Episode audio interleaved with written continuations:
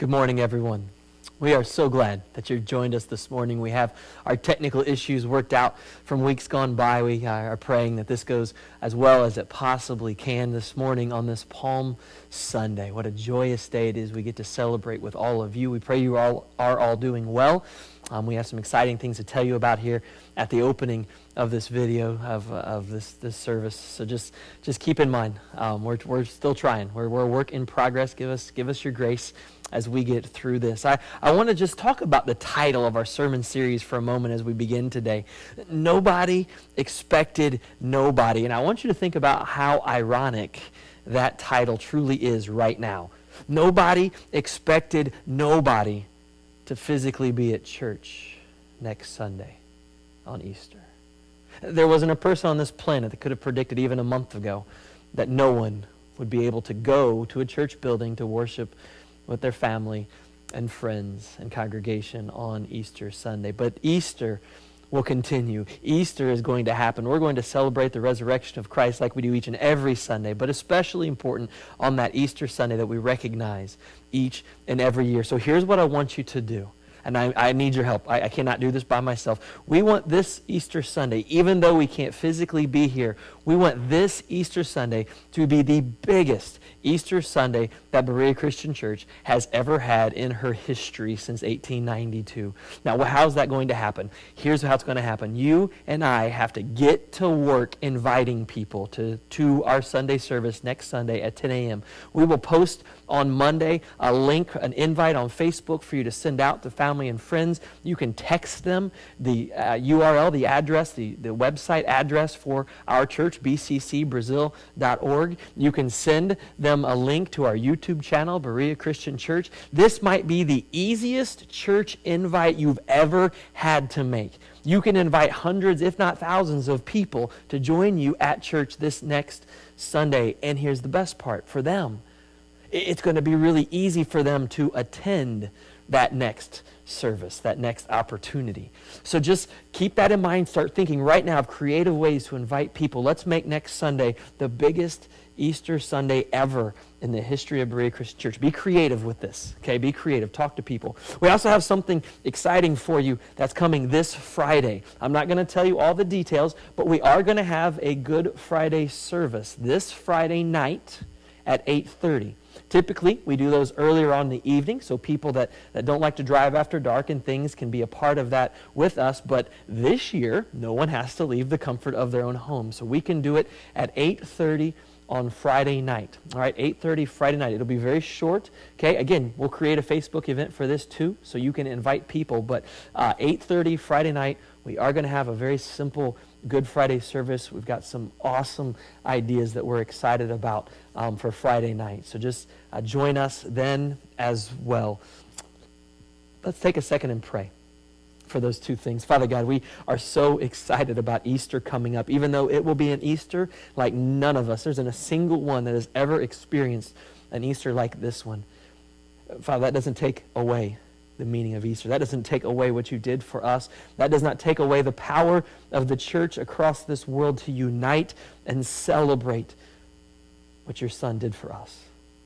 And Father, him walking out of that tomb. Father, we can't wait to be a part of that together. Let those that we invite be receptive to join us next Sunday morning at 10 a.m. to be a part of that service with us.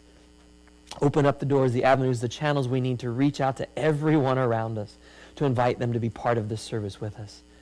Father, at the same time on Friday night, as we have our very simple Good Friday service, we pray that that event goes well for you. Father, brings glory and honor to you, and that we can just take in the moment the seriousness of everything that happened on that evening and consider what your son did in laying down his life for us. Father, we love you, and we thank you for this way that we had to communicate with one another right now in these difficult times, Father. It's in Jesus' name we pray. Amen. Uh, last week, I gave you guys a challenge. Um, and, and the challenge was simply two words Have you. So this week, have you? Have you loved your family a little extra this week? Have you shown some extra love to your spouse this week? Have you shown some extra love and kindness to your neighbors, to the people you've seen when you have gone out to places. Uh, folks are in desperate need of it. Most people aren't getting anything complimentary at all in their life right now. So just a simple conversation across the fence is a great thing to do this week. Check on your neighbors. Make sure they're doing well. Have you spent extra time in God's Word this week? Have you spent extra time in prayer this week?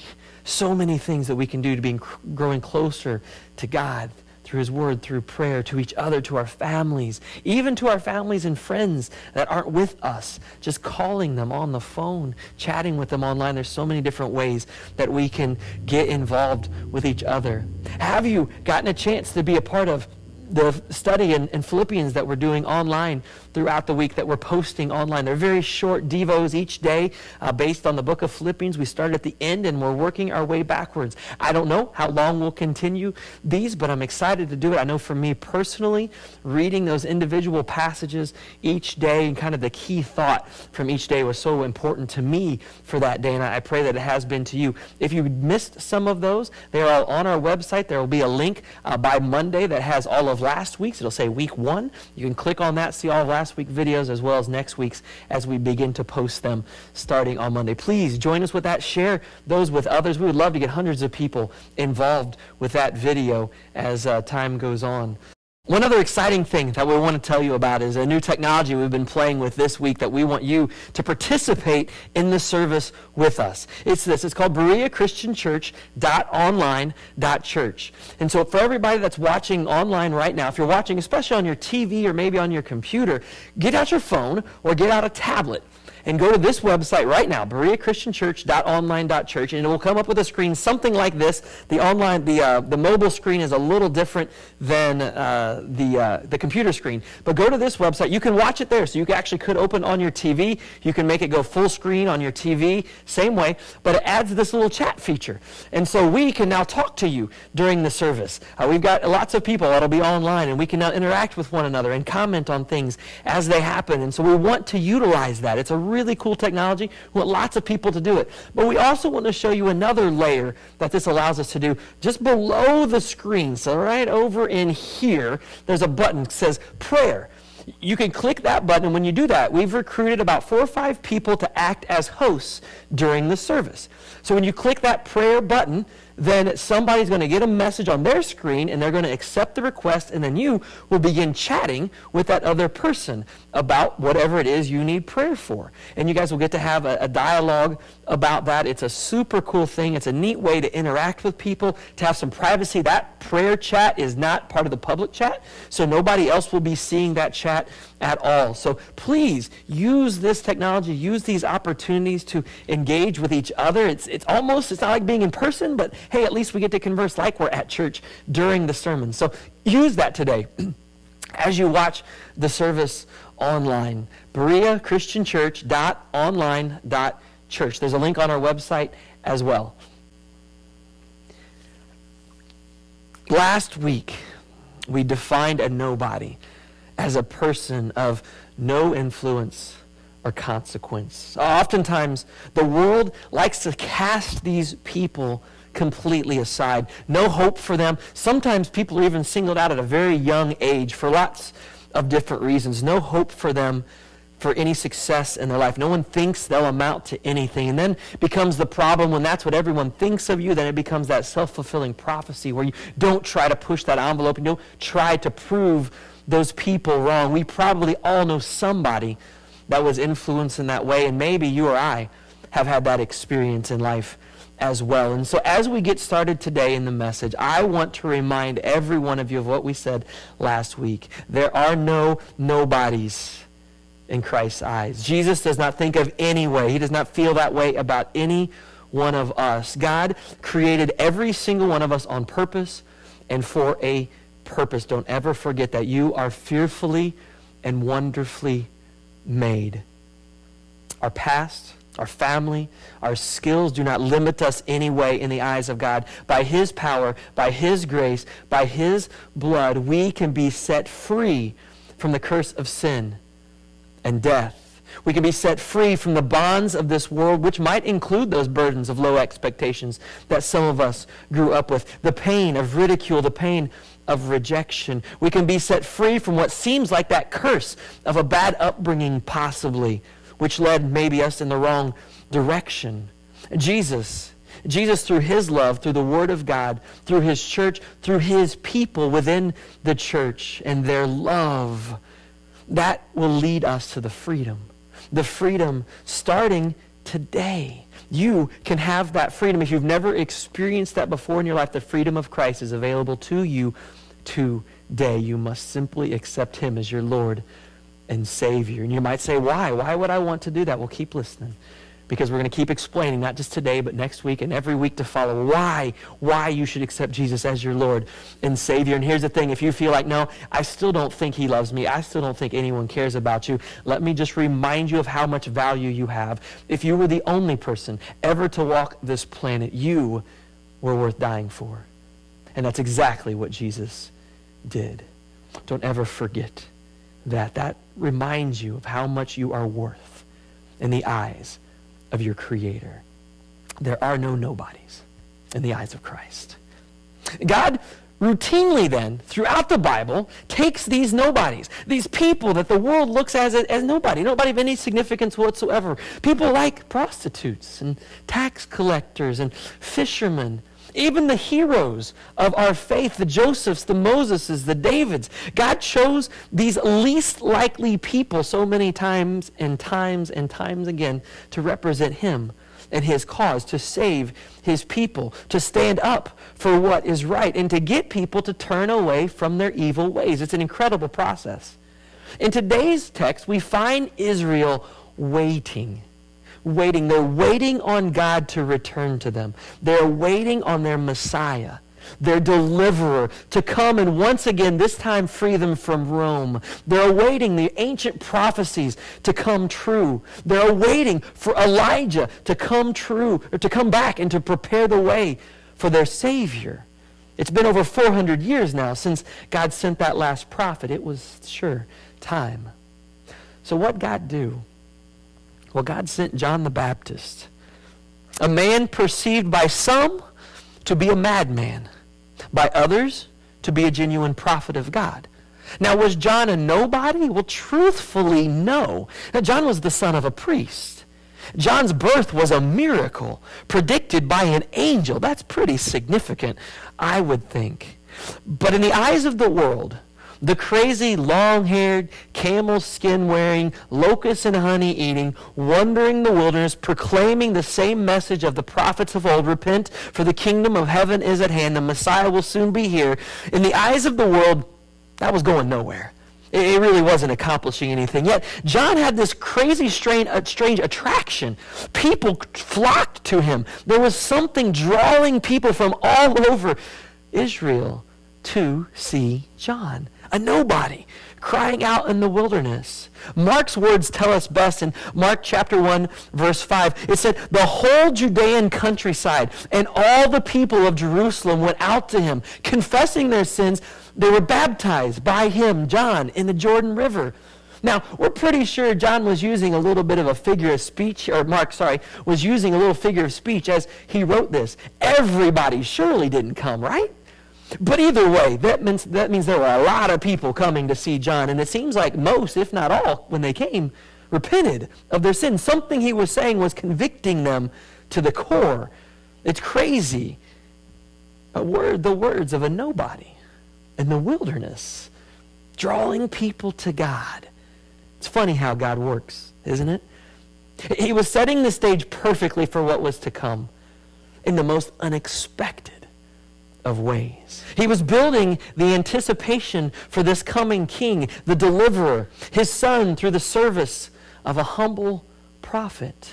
Did the world realize what was happening? Probably not. In a culture that had been ruled for generation after generation by conquering kingdoms, their desire was worldly. They were hoping and praying for a physical, societal, and economical, economic deliverer who would restore the glory days of Israel, who would reestablish the power and influence across the region, someone who would come in and free them from the bondage of the taxes and the oppression forced upon them by the Roman government. Was there anything wrong with these desires of humanity? Well, of course not.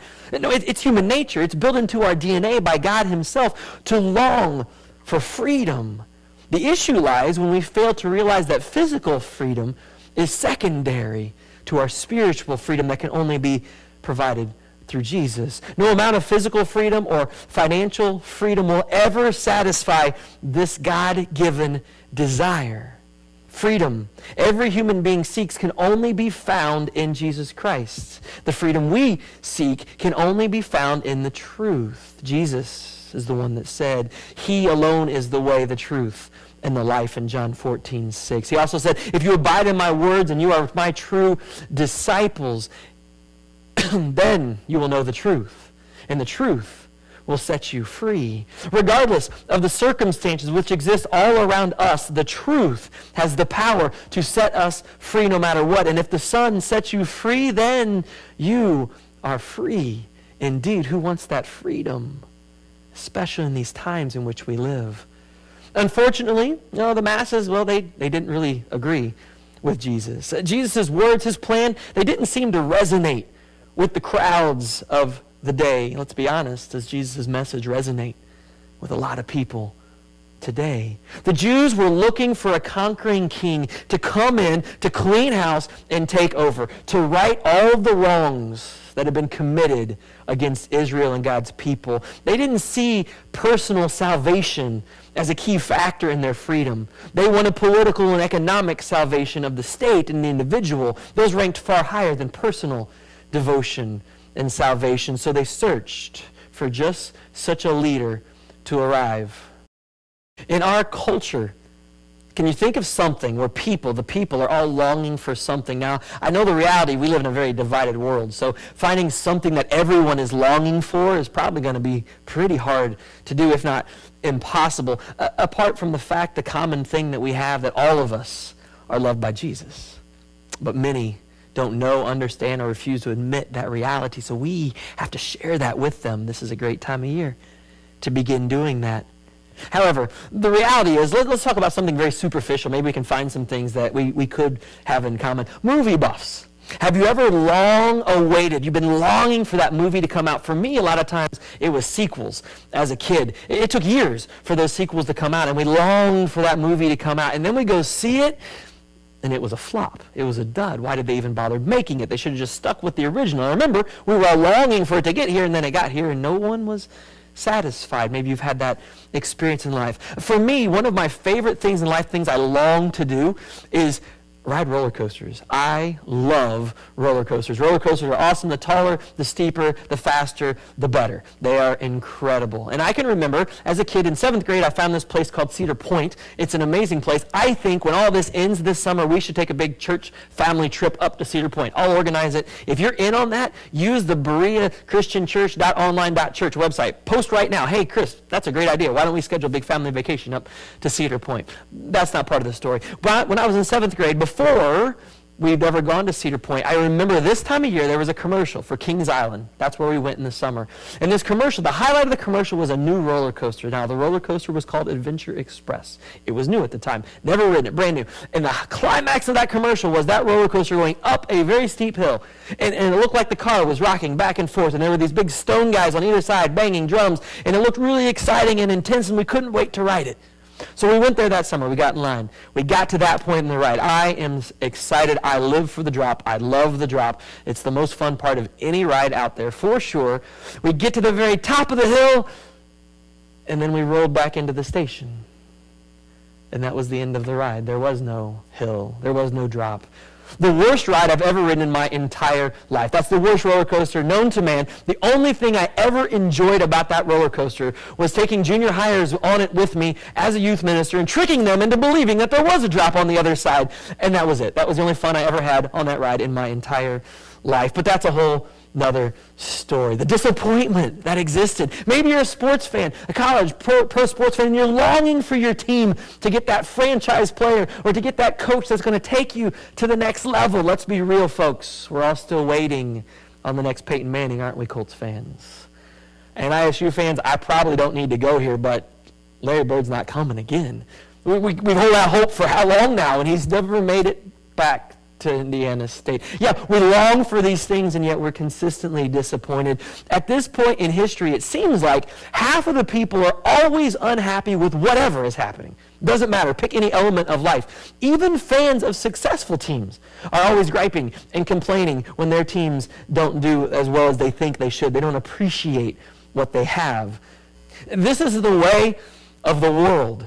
These are just superficial, utterly, completely meaningless things for sure. These, there are those around the world right now that are slaves. There are people right now being sold into slavery. There are people right now in our very own state that are victims of human trafficking. You see, the longings of the Israelites are very real in the world today, wanting the freedom that they thought their Savior, their Messiah, could bring them. We must understand that there are countries all around the world where people are abused by those in power, physically, emotionally, and economically as well. People longing for the same freedom that those Jews sought in the times of Jesus. Paul describes this longing so well in the book of Romans. It's the natural longing of the world and its inhabitants ever since the fall of man. Here it is. For the creation waits in eager expectation for the children of God to be revealed.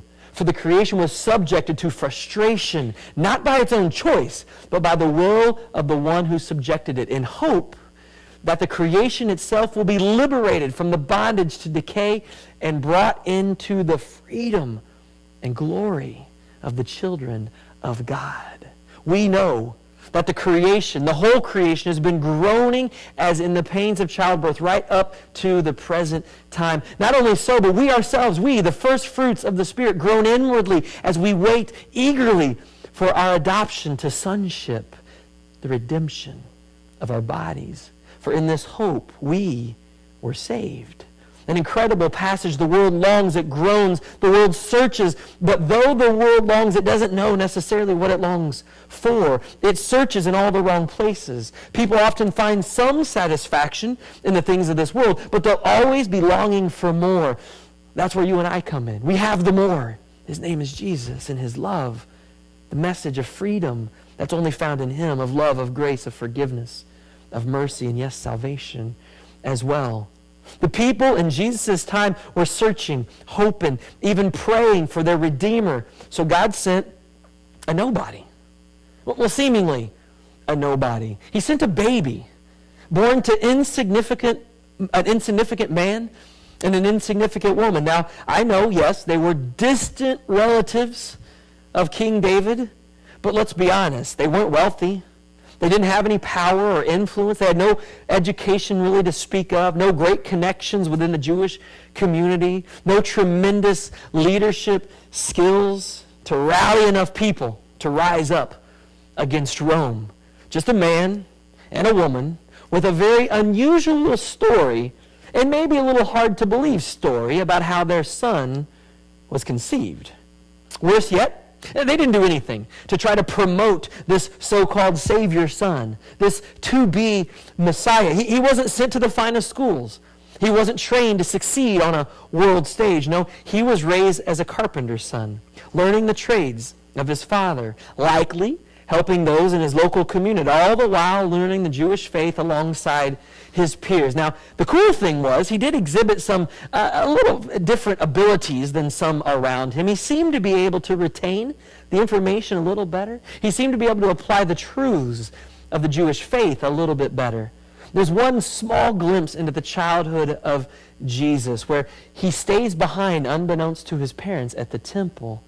And Luke records this happening. He was sitting among the teachers, listening to them and asking them questions, and everyone who heard him was amazed at his understanding and his answers. But here's the thing even then, he was just a kid from Nazareth. Jesus grew up and he began his ministry. But then he certainly didn't help himself any. He chose people that in the eyes of the world were worth nothing. Instead of choosing the rich and the influencers, the respected within the communities as to be the ones he would train and prepare for the mission that lied ahead, he chose fishermen. He chose tax collectors. He even chose a thief to teach. He even chose those that were skeptical of this nobody. There's a great scene in the book of John where Jesus chooses Philip Philip runs back to probably his brother Nathanael. He explains everything that Jesus has told him and how this Jesus is from Nazareth. And Nathanael's reply, Nazareth? Can anything good come from there? Nathanael totally rejected the idea of Jesus being the Messiah simply because he was a nobody from Nazareth. No one of power or influence or anything great could come out of Nazareth. That was Jesus. Then, as Jesus began his movement, he should have been out in the big cities. He should have been meeting with religious leaders, political leaders, with wealthy businessmen that could have funded his movement. He should have been working on his ground game, to quote that political term right now, to get the word out about his cause and who he was. But instead, he chose to hang out with tax collectors and sinners, prostitutes, those that were crippled, those that had diseases which made them outcasts from society, nobodies. No one with any power, no one with any influence at all. No one who could help promote his message. Well, at least no one who could help promote his message in the eyes of the world. Instead of forming alliances with religious leaders, he pointed out their hypocrisy. Instead of shunning those in poverty, poverty, he welcomed them into his kingdom. Instead of getting the word out across the world, he consistently told his disciples after his teachings, after the miracles, hey guys, don't tell anyone about this. It's an incredible. Sure, huge crowds would gather from time to time. And as they did, they would come and they would gather. But what were they there for? Well, the masses were there just to see the next show, to see what Jesus was going to do next. When the teachings got tough and personal, uh, the masses left him. Throughout his time, the disciples, he routinely told them that he would soon no longer be with them. He told them that if they choose to follow him, they will experience pain and suffering. He even predicted that they would all abandon him. Now, this is not an example of a great motivational speaker, is it? He told them that in order for his kingdom to come, he's going to have to suffer and die. Who would want to follow a person if that is what they're telling you? There was even one very prominent moment in the life of Jesus. After all of these things, after all of these nobodies, after everyone criticizing, even after people trying to take his life, there was a prominent moment, and that is the moment we are celebrating today.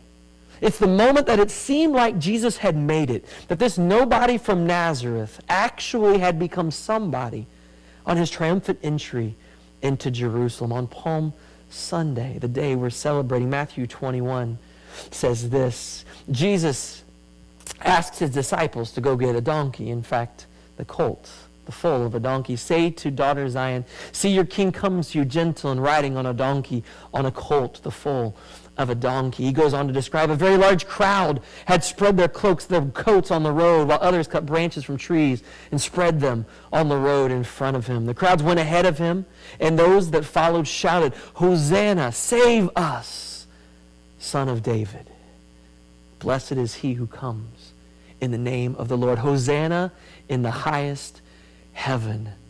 When Jesus entered Jerusalem, the whole city was stirred, and they asked, Who is this? The crowds answered, This is Jesus, the prophet from Nazareth in Galilee. Now the crowd was with him. This crowd, many of them were with him when he had raised Lazarus from the dead. And those same people were continuing to spread the news of this incredible miracle to all that would listen. Now, not everybody was happy about Jesus' triumphant entry. It seems as if uh, there were some people there that went out to meet him because they performed this sign. They wanted to see this Jesus, and some of those people were, in fact, the Pharisees. And they began to look at one another and say, hey, what we're doing isn't working. Look, everybody, the whole world now has gone after him. So as Jesus comes in, they actually approach Jesus and they tell him, hey, uh, make your people be quiet. Make them stop, Jesus. And Jesus kind of casually probably said, You know, I could do that. You're right. But here's the thing if I did, the rocks would cry out in their place. It's an incredible scene. It's an incredible scene. This nobody had become a somebody. The word had gotten out about him, I guess. That's probably going to happen. You know, if, if you're the one that happens to raise somebody from the dead that's been dead for four days, people are going to begin to talk and wonder what's going on with you. They want to see. So he heads into town, right? To start a revolution, to overthrow the government, to make right generations of wrongs on the people of Israel. The people seem to have fallen in line behind him. They're screaming at him to save them. But even in his arrival, Jesus very subtly reminds them that he probably isn't who they think he is. He didn't come in riding a white stallion, surrounded by soldiers all around. He came in on a donkey. In fact, a colt, the foal of a donkey. And he came in surrounded by a bunch of nobodies.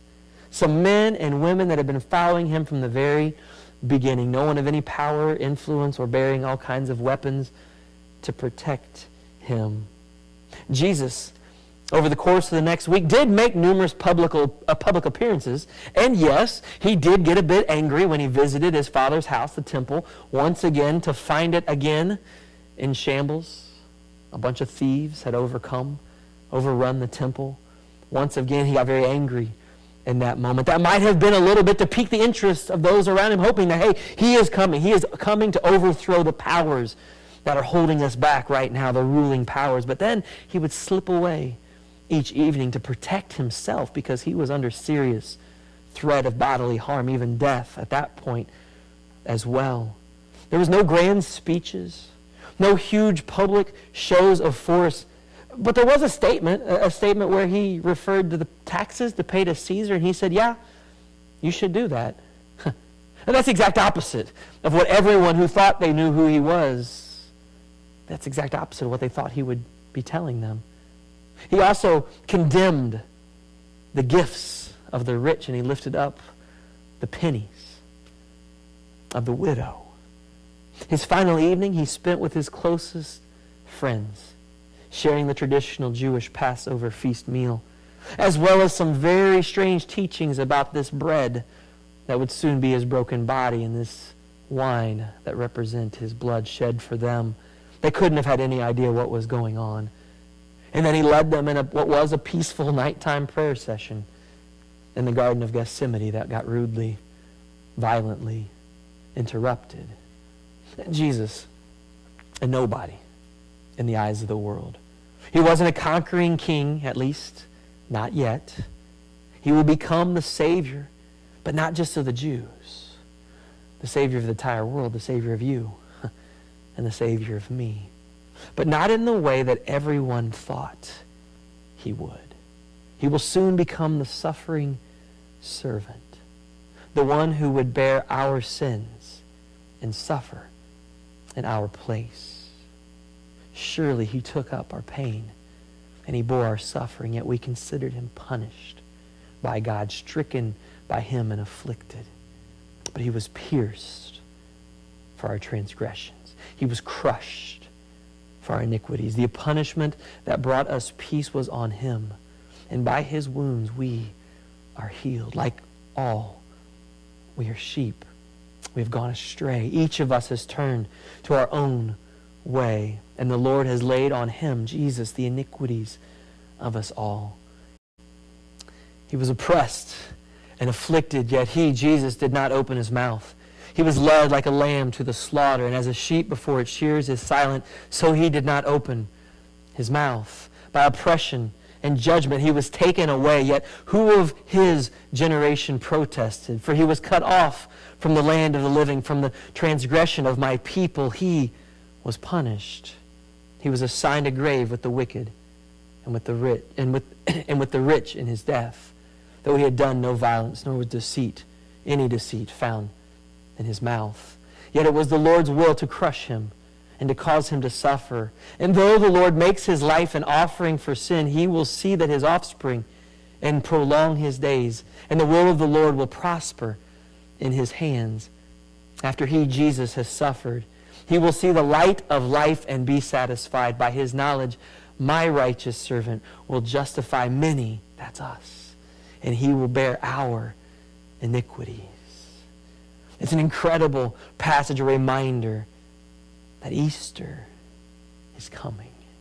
In fact, it has come many years ago, but we celebrate Easter this next week. We will soon be remembering the day that Jesus, our Messiah, the King of kings and Lord of lords, a nobody in the eyes of the world, resurrected from the dead, freeing all who will come to him, all who believe from the power of sin and death. And offering for each and every one of us an opportunity to be adopted into His family and spend eternity with Him in heaven. Now, one thing that's difficult to do in these times is truly offer an invitation time where you publicly react, but the Spirit can absolutely be moving in you right now at home in your recliner to have you get up from that recliner and to consider what the Spirit might be moving you to do right now. Is the Spirit of God moving you to make a decision for Christ, to accept this gift of this Savior that we just read about in Isaiah, to accept this nobody who in all actuality was the somebody, the Son of God, the Creator of the universe. If that is your decision today, there's ways you can ask for prayer right in that app that we were talking about earlier, that website we were talking about earlier. You can converse with us right now and make that decision and give us your contact information so we can follow up with you and we can bring you here to this place or to a pool or to a bathtub or to whatever and baptize you in the name of the Father and the Son and the Holy Spirit. Don't miss this moment if God's moving you to do that today. At the same time, there may be those of us watching who, in this time of social isolation and distancing, we are finding ourselves lonely. And we're having a difficulty feeling or sensing the presence of God in our lives right now. I pray this week that you get deep into His Word, that you get deep into prayer, and that there's somebody that reaches out to you and speaks to you from God on His behalf to encourage you and allow you to experience the Spirit moving in you right now, even in these rough times. Let's pray for that to happen. Father God, I pray right now as those that are watching all over this world potentially. Father, they've never made a decision for you, Father, today is the day. Let them make that decision for you. And if they're able to notify us in some way, Father, we will rejoice with the angels in heaven. We know there's people who are listening who have not made that choice, and we pray that they do. Father, we know there are many believers listening, and these times that we're in right now are being are difficult for them. Father, no fault of their own. They're just feeling this distance between you and them. Father, you haven't moved. And so it's time for them to open up their minds and their hearts to you and allow you to come in and fill that void that they're experiencing. You can do that so many ways. You can do that through your word. You can do that personally through them with prayer. Father, you can use us to reach out to those individuals that are struggling and encourage them. Father, I pray that we step to the plate and we do that today. It's in Jesus' name we pray. Amen. Now, one of the incredible things that we do get to do each week, and I, I pray you have your resources, whatever juice you have at home. If this is your first time watching, you can grab anything. You can grab a cup of water, you can grab a cup of milk, you can use any kind of juice you might have in your home. God doesn't care. You can use unleavened bread if you have it. Use some crackers, get some saltines out, rip off a piece of bread. It, it doesn't matter what you use at all. And we get to partake in the Lord's Supper. There's no more meaningful time than this time of year to remember what Christ did for us. And so we'll take just a moment here and reflect on that. And if you're one of those people right now that's feeling distant from God, this remembrance brings you right to his feet. You should sense his presence in that moment as we take the bread that he offered to us. To remember his body being broken for us.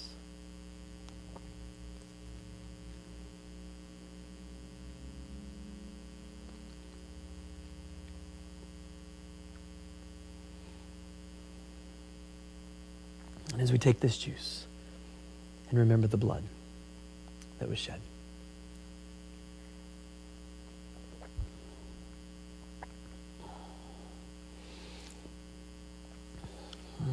To close today, we want to start by thanking all of you that have been able, been very generous in giving to the church in these absent times. Um, and we just want to remind you the different ways that you can give you can text any dollar amount to that number, 84321, and when you do that, it'll pop up a little screen. You click that link, and it'll take you right to a place to select Berea Christian Church, and then you fill in your information. You can give on the Donate Now button right there on our homepage. It's right at the top, right above this video that you're watching right now. Or you can, um, and, and you can do two different ways there. You can link your bank account and give an e-check, or you can use your debit card. That is just fine. And absolutely, uh, you can still send a check to the church, and that will get counted. And all of these ways will still get credited to you. Um, you'll still get uh, all that at the end of the year and things. Don't worry, that, that won't be lost in the shuffle. And these difficult times, this is a huge need for the church uh, to continue everything we're doing. Our food pantry is still open. I believe this week we only had about 12 folks come in. The week before we had 19. My guess is next week it'll probably be an even greater number than 19, maybe the biggest week that we've had yet. And so uh, we're still supplying those needs and looking for new opportunities. And if you hear about any opportunities that, that you can bring to us, uh, that we can serve in this community or help out in this community, please let us know. Email the church office. There's all kinds of links all over the website to contact us and get us that information. But thank you for being generous in your giving. Um, thank you for continuing that. And if you need help getting some of these set, things set up, uh, send me an email and I will call you and we'll get it all dialed in so that it works well for you. I'm excited about next week, guys. The challenge that we have in front of us to make next week the biggest Easter service ever for Berea Christian Church. We couldn't hold the amount of people in this room that we are live in right now. We could not hold that many people in this room. I, I, I just can't wait to see the number of views that we get next week during our sermon. And it's all going to be because you guys are out there reaching out to everyone you know to join us next Sunday at 10 a.m. right where you are. Go to our website link. You can use the new Berea Um, church to, to link in that way so you can chat, all kinds of things. And don't forget about Friday night. Friday night, it's going to be a very intimate, quiet, reflective service. And we really look forward to sharing that with you. We do realize it's later. There's a reason for that. You'll find out why that is later on this week. Thank you so much for being a part of this morning with us. We're so grateful that you're willing to be a part of these services. We know it's different, but hey, we're making the most of it.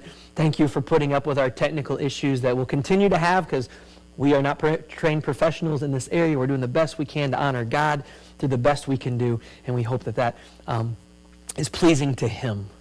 Truly, it's an audience of one that we're presenting this to, and we must always remember that. Thank you so much. Have a great, holy week. And we look forward to joining you on Friday night at 8.30. And hopefully I'll see some of you this week um, through our Philippians devotion series as well. Have a great week, everyone.